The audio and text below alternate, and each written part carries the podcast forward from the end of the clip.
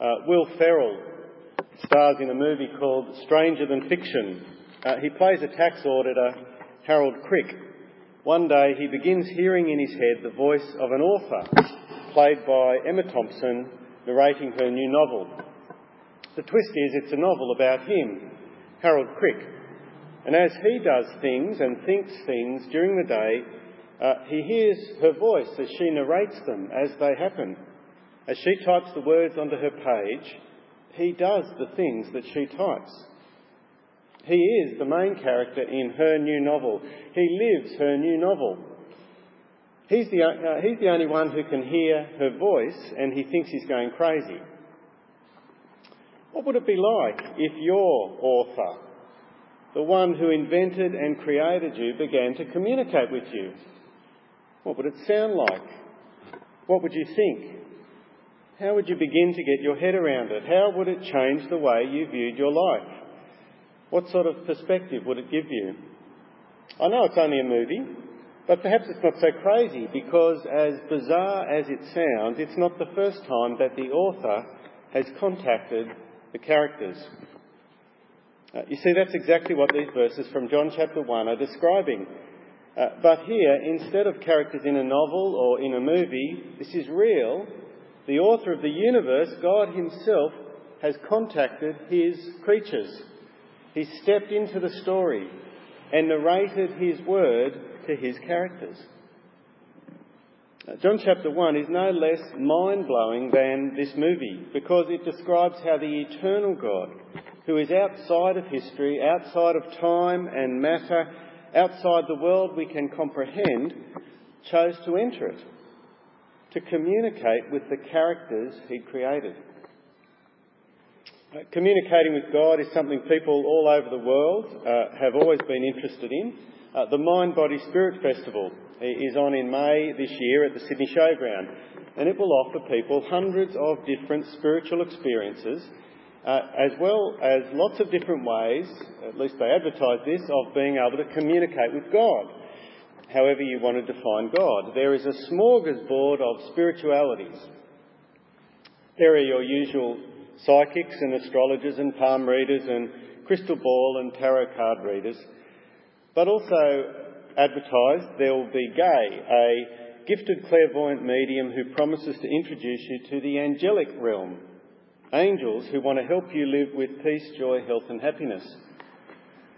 Uh, you can also find out about Eckankar, a philosophy that advertises itself like this. The purpose of Eckankar is to make God an everyday reality in your life. As soul, you have God knowledge within you. The teachings of Eckankar will awaken the knowledge and love for the divine things that are already in your heart the road to God is the adventure of a lifetime. So they advertise. Uh, you can also meet Rigida, who is a shaman, ascension activator, and sacred geometry templater. Her, spiritu- uh, her speciality is assisting clients to come into the fifth frequency embodiment. That's interesting. You can also meet uh, Nanta, and she'll provide you with time honoured wisdom, knowledge, and practical instruction taught to her by her incredible spirit team who work with her from the highest spiritual truth. Now, that's just some of the options. I spent 10 minutes looking through the website. But there's a problem with all of these options, as well as a problem for the hundreds, maybe thousands of people who wander around the festival. It's the characters trying to reach out to the author, rather than the author contacting the characters. It's impossible for creation to bridge the gap to the Creator because it's the Creator who decides the ground rules. It's the Creator who builds the bridge. We have no way of knowing what God is like unless He tells us, unless He makes the first move. As a young man, C.S. Lewis struggled to believe in God. But as he grew to sense that God was real, he realised how impossible it was for him to make contact with God. Now, here's what he says in his autobiography, Surprised by Joy. It gradually dawned on me that even if my own philosophy were true about what God is like, how could the initiative lie on my side? If Shakespeare and Hamlet were ever to meet, it must be by Shakespeare's doing. Hamlet could initiate nothing. If the author and the character are going to meet, it, it's up to the author to write the story in such a way that that's possible. Uh, to write himself into the story so he can meet the characters. Unless God chose to make himself known to people, we would have no chance of meeting God. We'd be groping in the dark about what he was like and what he wanted. We'd be deaf and dumb and blind.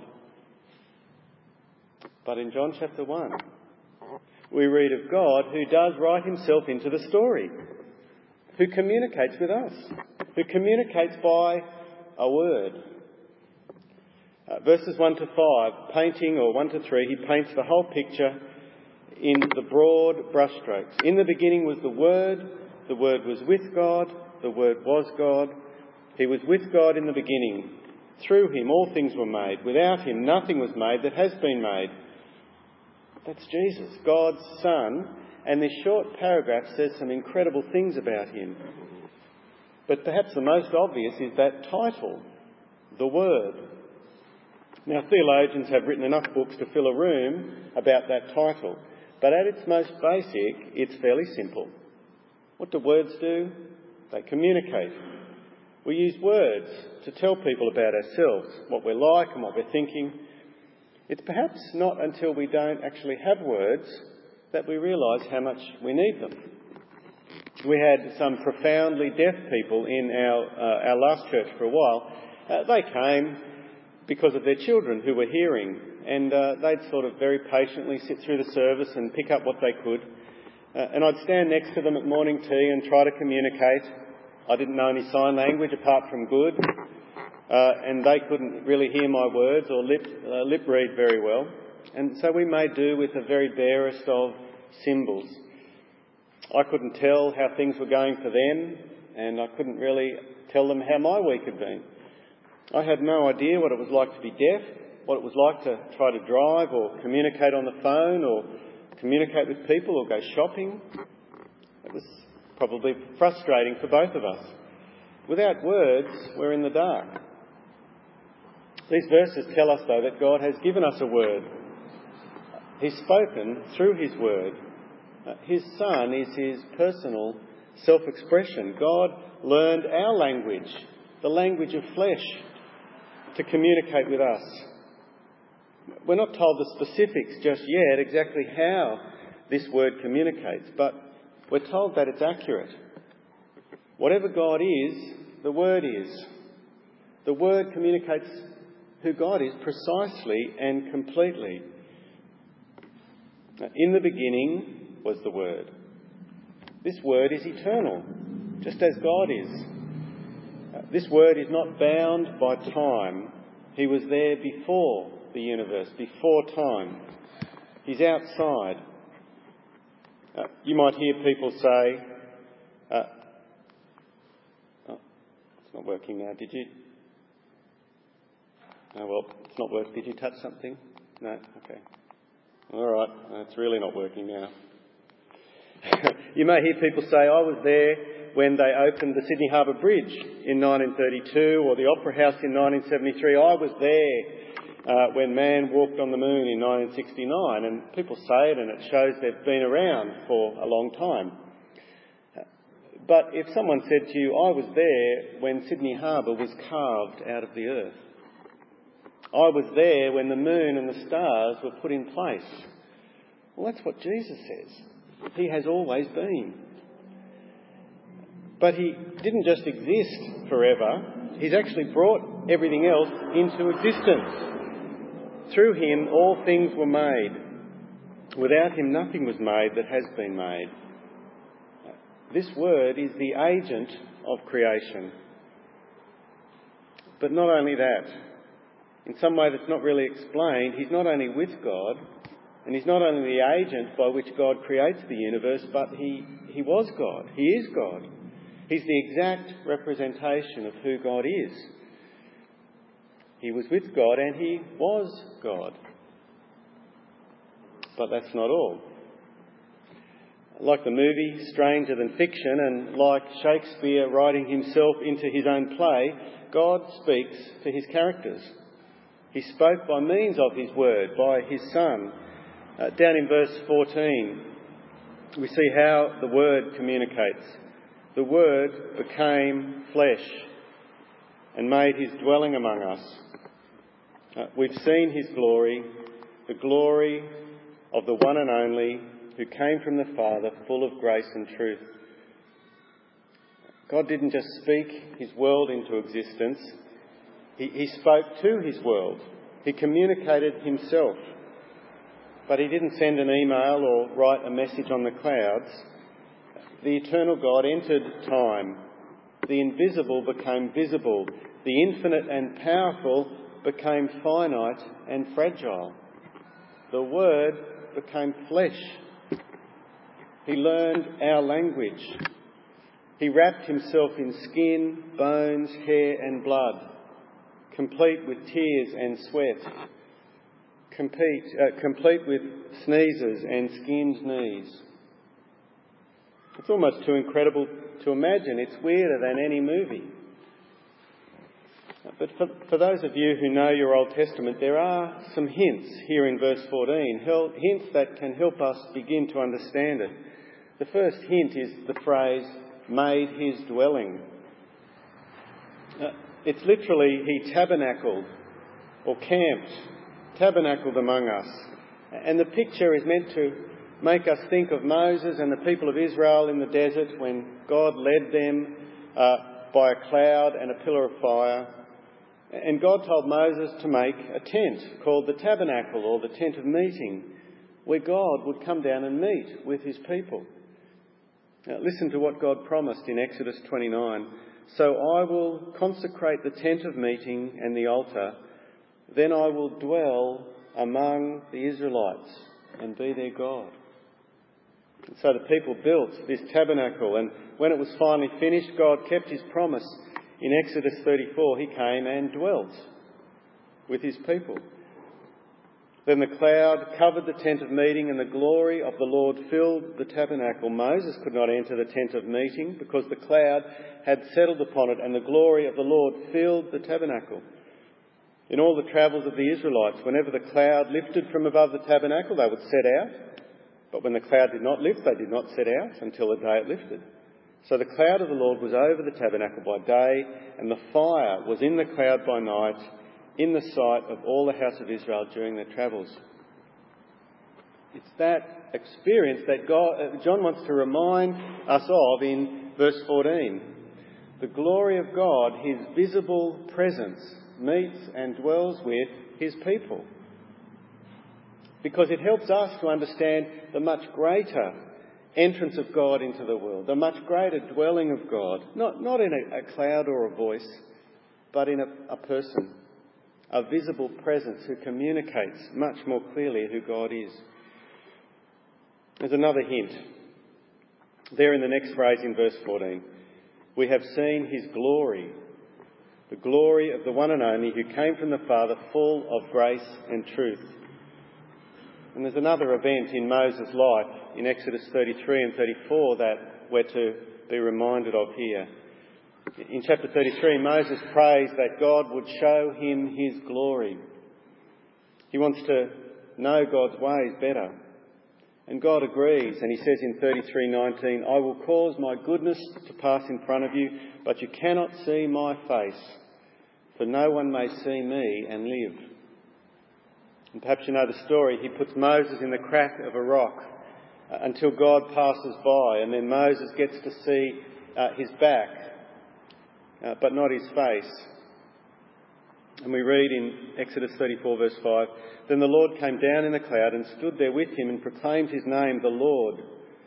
And he passed in front of Moses, proclaiming, The Lord, the Lord, the compassionate and gracious God, slow to anger, abounding in love and faithfulness. Not even Moses could see God.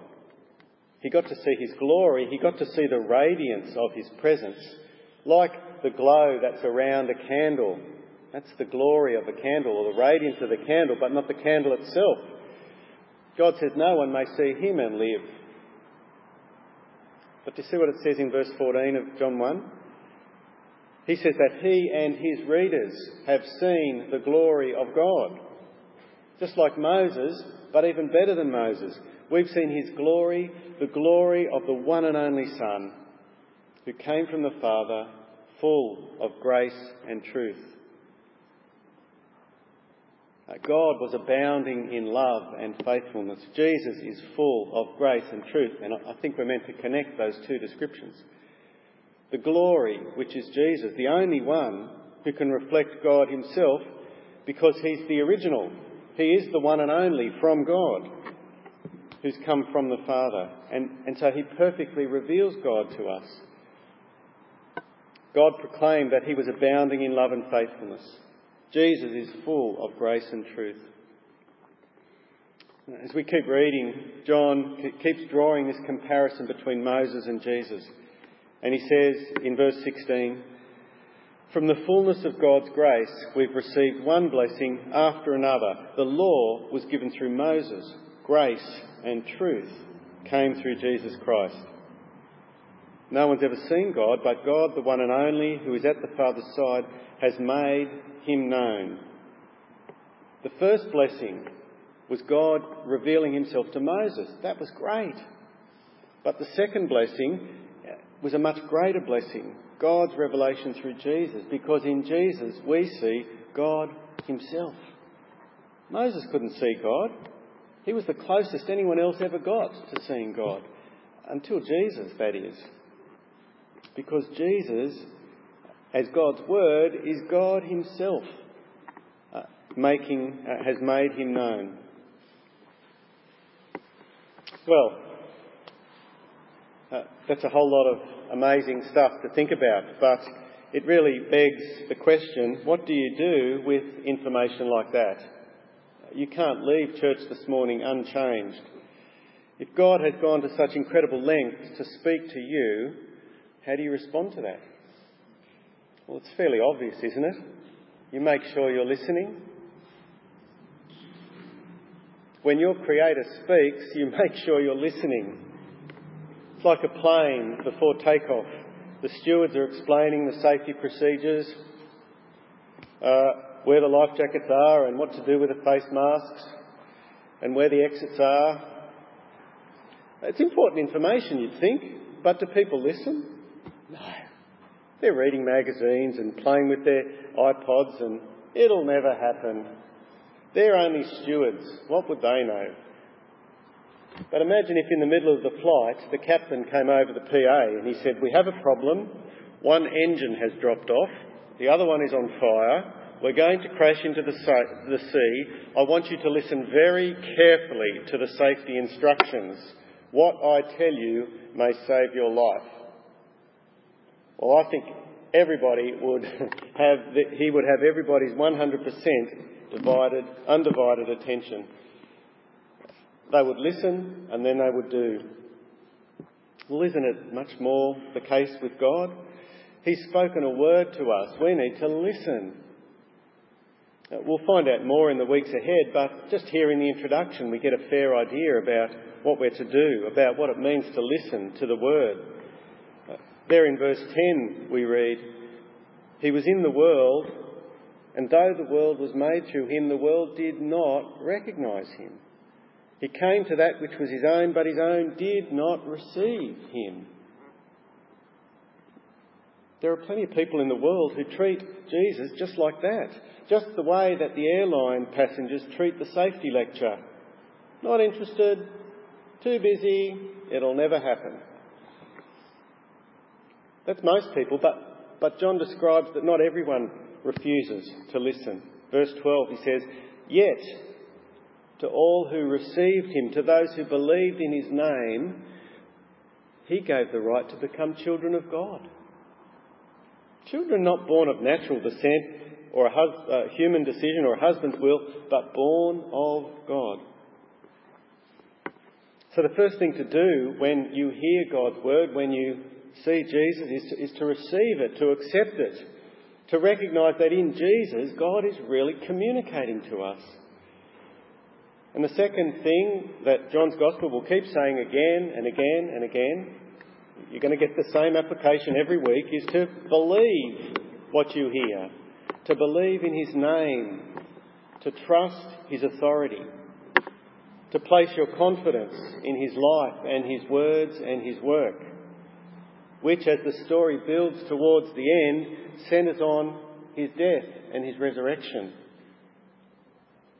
A sacrifice that pays for sin and restores our, our friendship with God. Receive, believe, that's how you listen. And you do that, this, uh, and, and as you do that, this verse makes an incredible claim. If you're someone who's received Jesus and believed in his name, verse 12 says he, he gives you the right to become a child of God. Nobody else can do that. But the author has created the plot line. He sets the rules and he adopts you into his family. The cost of that adoption is more than you could ever know, but from the end, from our end, the process of what we need to do is simple. We need to receive and believe. An adopted child has no idea about the process, has no idea about the heartache or the cost or the time or the effort that her new parents have to go through, or, or what happens in governments or agencies. But when the time comes for her to meet her new parents, only one thing matters. She puts her hands out and is lifted into the arms of her new father. Simple as that. She doesn't need to know how it all works. She becomes part of his family as she lifts up her arms. So, can I ask you the obvious question? Is that something you've done? God has done the incredible thing of communicating His word to you. And so the obvious thing to do when the author speaks to you is to listen, to put your arms out when your Father holds out His, to receive and believe. And God will make you part of His family. If you've done that, and many of us here have, then let me encourage you to keep doing that, to keep listening, to keep recognising the glory of God reflected in Jesus. Keep letting Jesus' light shine on your life. Keep obediently following and gratefully worshipping in thankful wonder that even though no one has ever seen God, that God, the one and only who's at the Father's side, has made him known, and he's made him known to you. Let's pray. Heavenly Father, we thank you for Jesus. Help us to receive and believe in him. Amen.